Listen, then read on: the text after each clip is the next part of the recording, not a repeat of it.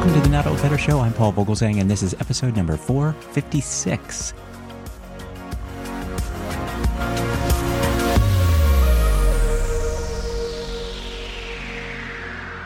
When the US and world economies collapsed into the Great Depression in 1929, creatives of all kinds faced a bleak future. The Jazz Age was dead. Among government programs designed to spur the economy back to life, President Franklin Roosevelt included the Federal Writers Project and the Federal Arts Project. No one expected anything from either of these two American programs, and certainly no one expected an American Renaissance. Yet, FDR said, 100 years from now, my administration will be known for its art, not its relief. And yet, another quote I love for many reasons is somebody once said that the great oxygen of the U.S. is optimism. What happens if we can't breathe, or eat, or go to work, or go outside? We need the arts. Zora Neale Hurston was working with the Federal Writers Project and had come to a turpentine camp in Florida, hoping to find kernels of Florida's black folk culture, the stories and songs that people share with each other to record for posterity. Her visit was part of the largest cultural experiment ever. The Federal Writers Project was a small corner of the much larger Works Progress Administration launched by Franklin Roosevelt in 1935. Like the rest of the WPA, the Writers Project aimed to help people who were desperate for jobs when nearly a third of American families were hit by unemployment. Recruited from the millions of jobless, WPA writers drove back roads collecting information about American history and how Americans lived then, details about battles and landmarks, but also about local histories and festivals and lore. They were foot soldiers in an army against the Depression. From the start, Hurston and the rest of this army stirred up strong reactions. People questioned why any kind of writing deserved public support. In many places, introducing yourself as a WPA writer could raise hackles and end an interview on the spot. In the Southwest, they became known as El Diablo a pie, the devil on foot. In Washington, D.C., some months before Hurston's trip, a very different interview had taken place. The congressional hearing room on Capitol Hill had the air of public theater. A congressman asked the witness if it were her agency's policy, quote, to array class against class and to encourage class hatred. Yes, replied Louise Lazell, a former administrator for the Writers Project. The congressman added, from your experience and contacts and observations, do you feel that the Federal Writers Project is being converted into an agency to spread communism throughout the United States? This was Congressman Martin Dies from East Texas. Dies had broken with FDR and the New Deal, and he was not alone in his suspicions about its values. A Gallup poll taken that fall of 1939 found that three out of four Americans approved of his investigation. The people working on the Writers Project were addressing the question of American values from a different vantage point. Each side held a different view of what exactly American meant. Leaders on each side branded the other's tactics as un American. What did that mean? And how had a country that had rallied together for a war against the Depression a few years earlier come to such a turn? I'll just add uh, a few words. when we interviewed historian Douglas Brinkley for the documentary film, that goes with the book. He said, Somebody once said that the great oxygen of the United States is optimism. Well, if that's the case, what happens when the oxygen gets depleted? When you can't really breathe anymore and you're just worried about where your next meal is going to come from? That, of course, is our guest today, David A. Taylor, who will be appearing via Zoom at the Smithsonian Associates presentation titled Creativity in Dark Times Artists and Writers of the New Deal. Check out our website for Zoom details. Artists and writers comprise the Federal Writers Project and produce scores of travel guidebooks, histories, and a trove of thousands of life histories, including the narratives of former slaves. Artists supported by the government produced landscapes, murals, street scenes, portraits, sculptures, and abstracts. Author David Taylor looks at some of these artists and writers for whom the government's programs gave them a new purpose recording American life. Some later ranked among the most creative minds of the 20th century as screenwriters, poets, best selling novelists, and artists. They included recipients of the National Book Award, the National Medal of Arts, and the Nobel Prize for Literature. David A. Taylor will discuss with us how, in focusing on America, these artists could stir controversy. They were seen in censored travel books, they were banned from doing work, and they were banned from doing murals that were denounced by citizens' committees, even up to the present time. By tracing how these artists and works cut against the grain of public opinion and convention, David A. Taylor examines art's power in shifting American identities. David A. Taylor teaches writing at Johns Hopkins University and was lead writer and co producer of the Smithsonian Channel documentary Soul of a People Writing America's Story. Please join me in welcoming to the Not Old Better Show via internet phone, David A. Taylor. David A. Taylor, welcome to the program. Thanks so much, Paul. This is really going to be a special interview. I'm looking forward to this. The title, of course, of your upcoming presentation is going to be the uh, at the Smithsonian Associates. It's going to be a Zoom event, and it's Creativity in Dark Times: Artists and Writers of the New Deal.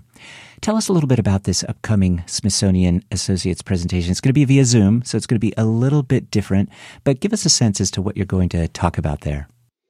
Yes, it, it will be a little uh, different, um, but I've been so impressed by how the organizers have adapted to making uh, mine and other events in this series uh, engaging by Zoom. Um, this will be, I will be talking about uh, New Deal artists and writers' uh, stories of how they navigated the Depression, um, both from my book, Soul of a People, uh, and from um, works from artists whose paintings are in the Smithsonian galleries.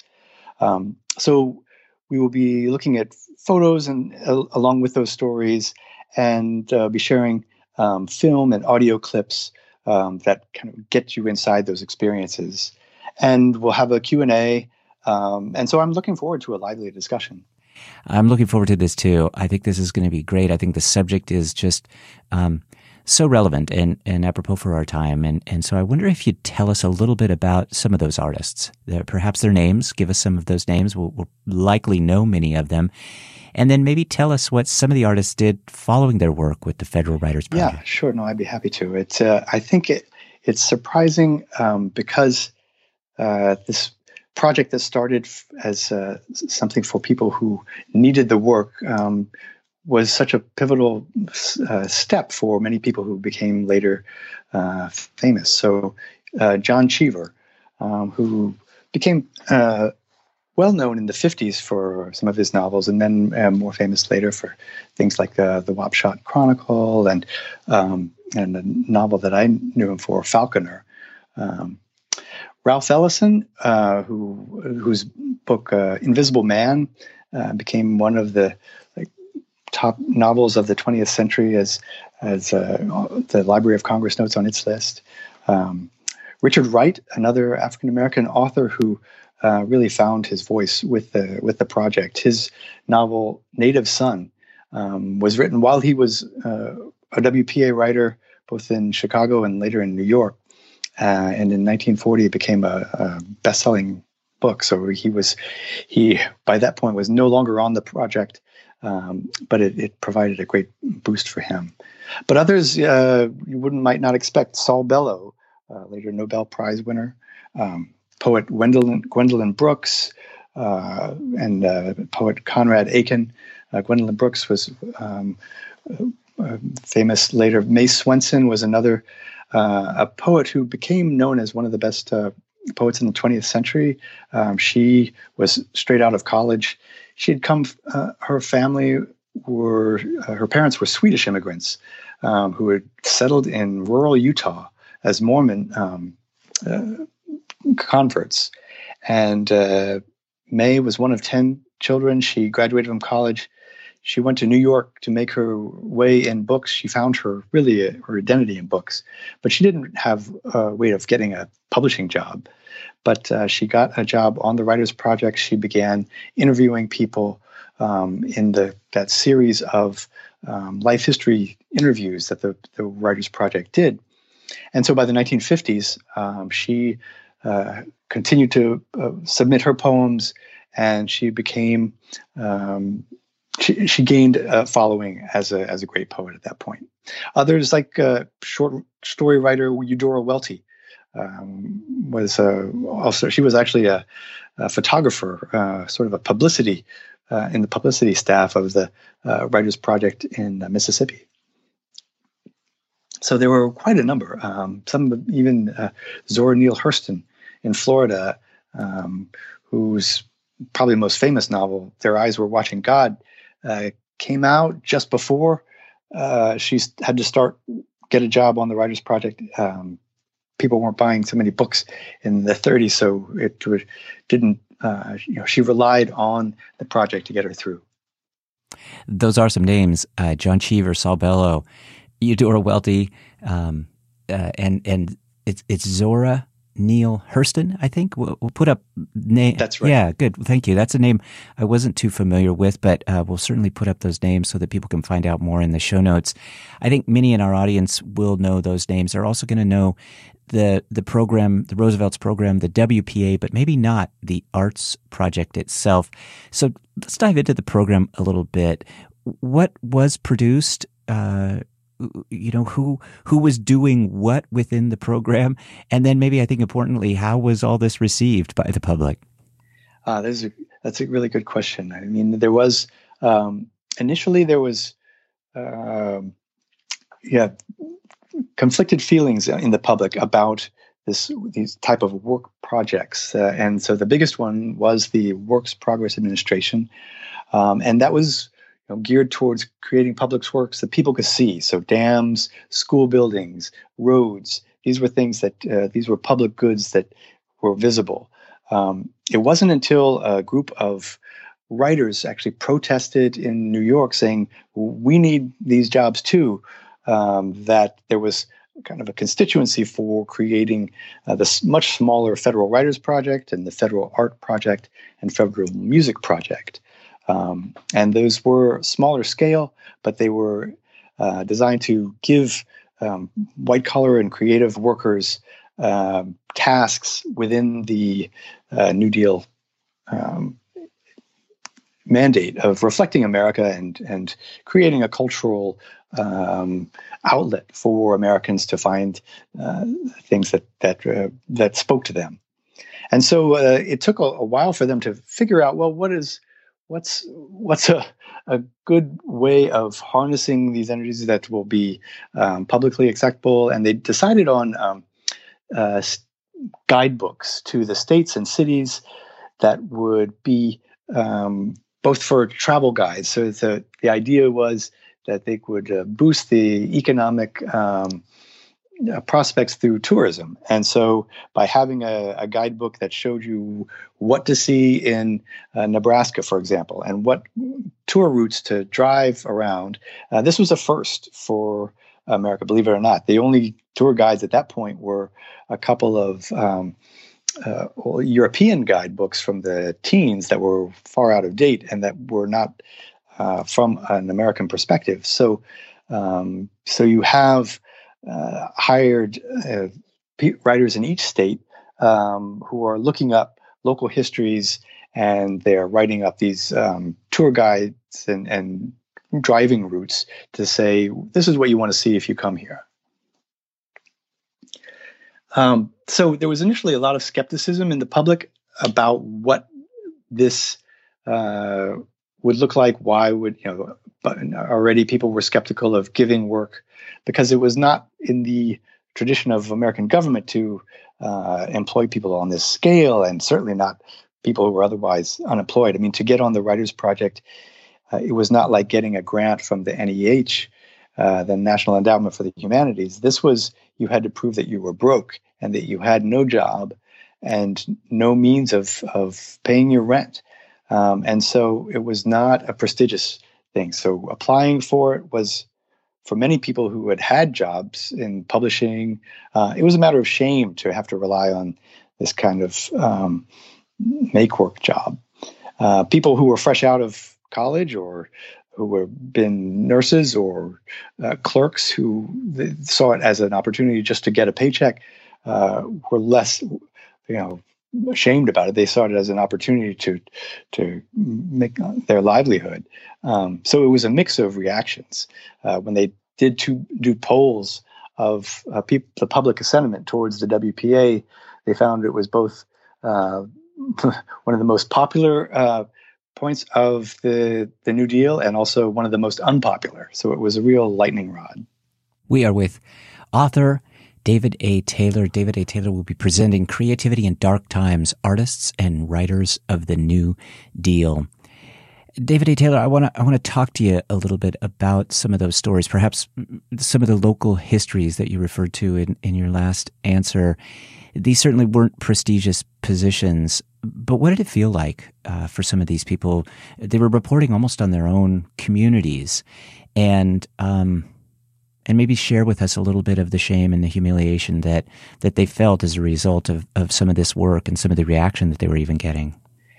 Yeah, it was um, fascinating for me as a in researching these stories, um, starting about twenty years ago, uh, to find out uh, people who had either written uh, memoirs about their work with the WPA, um, but one was that was particularly vivid was uh, a woman named Anzia Yezierska, um, she had uh, she came from uh, a Russian Jewish family in New York on the Lower East Side, and she had actually had enjoyed some publishing success in the 1920s with novels about the immigrant experience.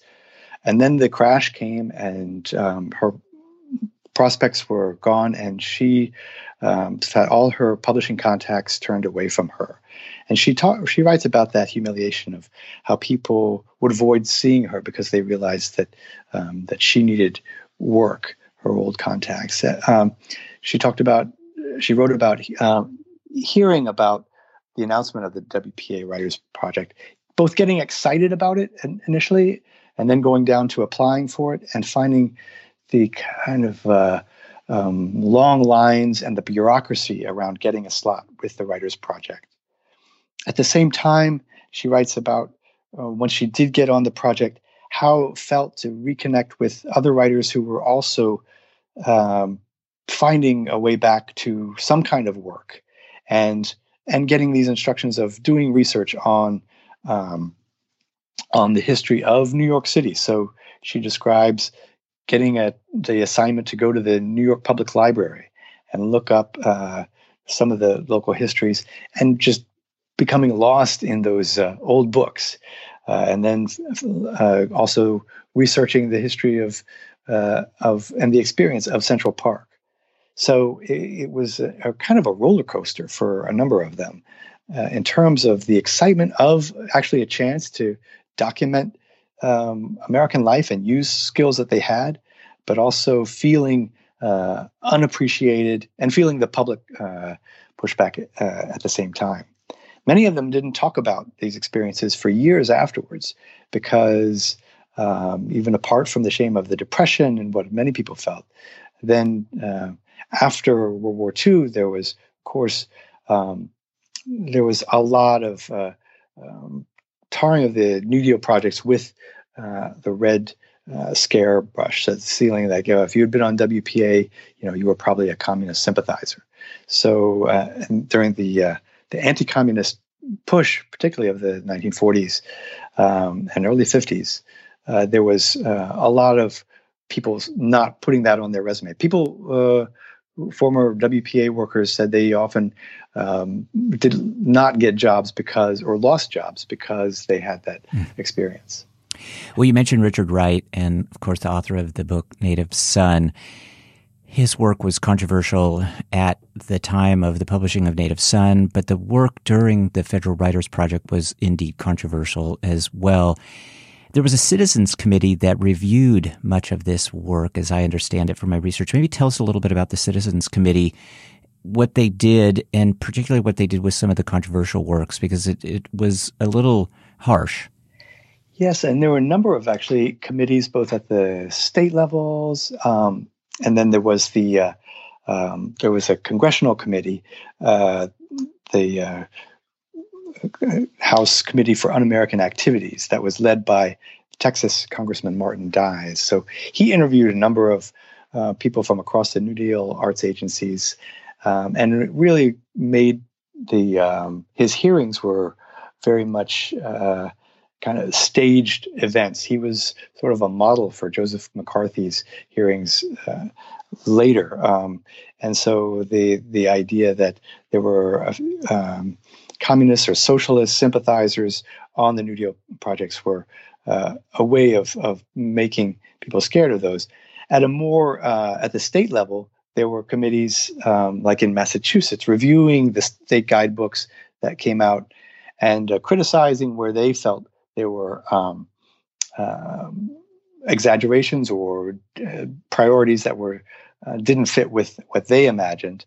Um, and that, for example, that uh, they felt like a Bunker Hill uh, should get more, uh, the Battle of Bunker Hill should get more attention, and that Sacco and Vanzetti trials of, of anarchists in the 1920s, uh, which got mentioned in the guide, should get much less.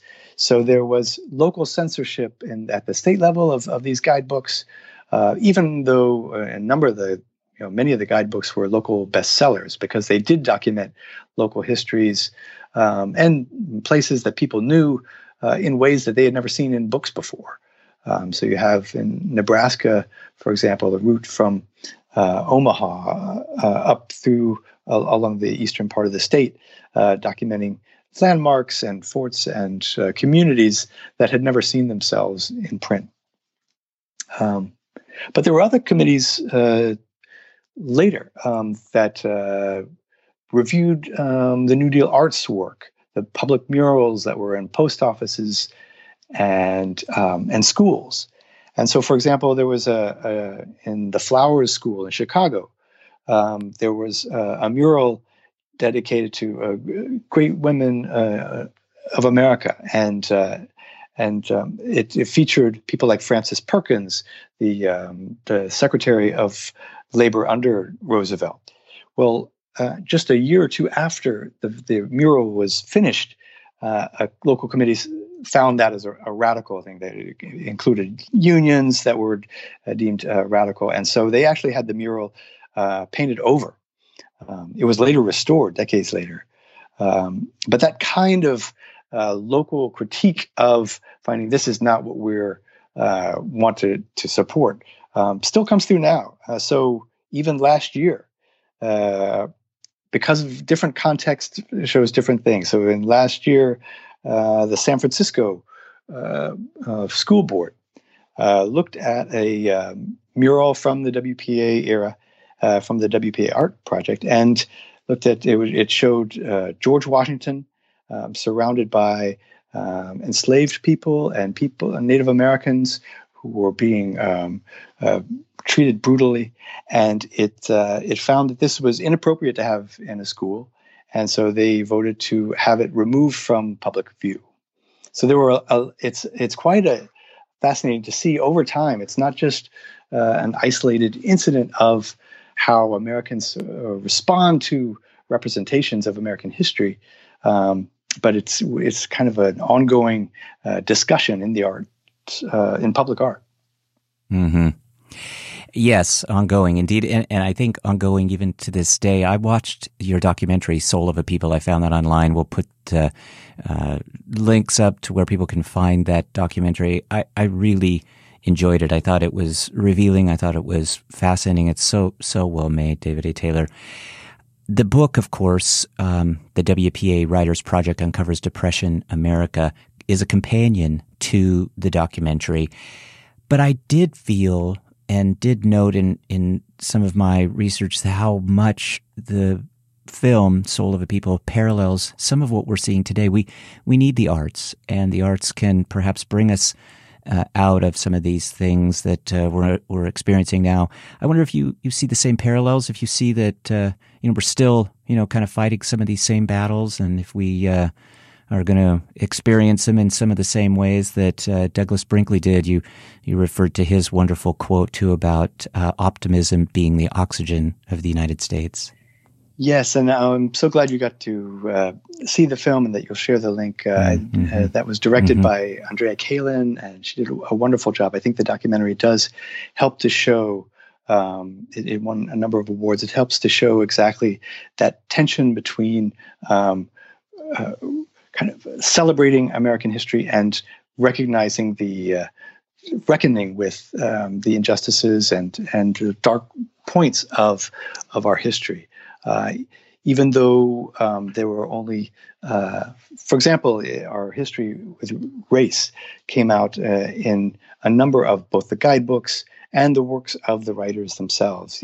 Even though less than 4% of WPA writers were African American, um, those who got uh, positions and uh, and the opportunity there figured large in American culture.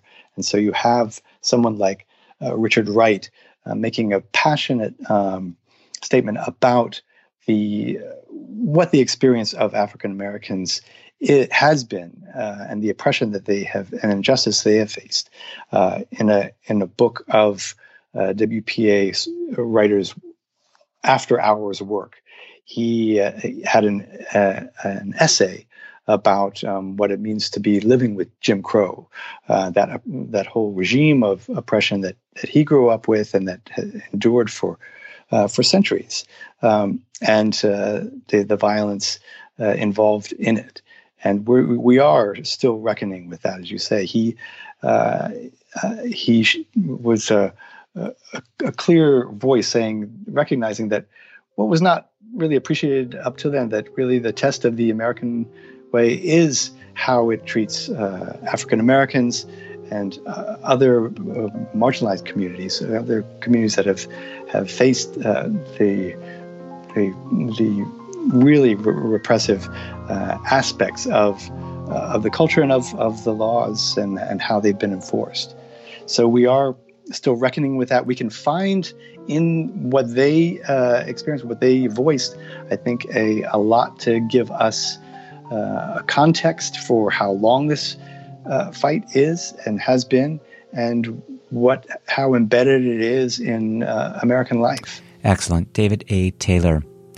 We'll be presenting at Smithsonian Associates Creativity in Dark Times Artists and Writers of the New Deal. The title of David A. Taylor's book is The Soul of a People. The WPA Writers Project uncovers Depression America. Title of David A. Taylor's documentary is Soul of a People. We're going to put links up to where you can find information about the Smithsonian presentation, David Taylor's book, the documentary, all of this really wonderful, powerful material thank you for your time. I'm really going to encourage my audience to uh, attend this event. I think it's going to be, I think it's going to be wonderful. I think it's really a uh, meaningful and uh, timely presentation. But thank you for your time, for your generous time. Thanks for reading, and thanks for spending so much time answering our questions today.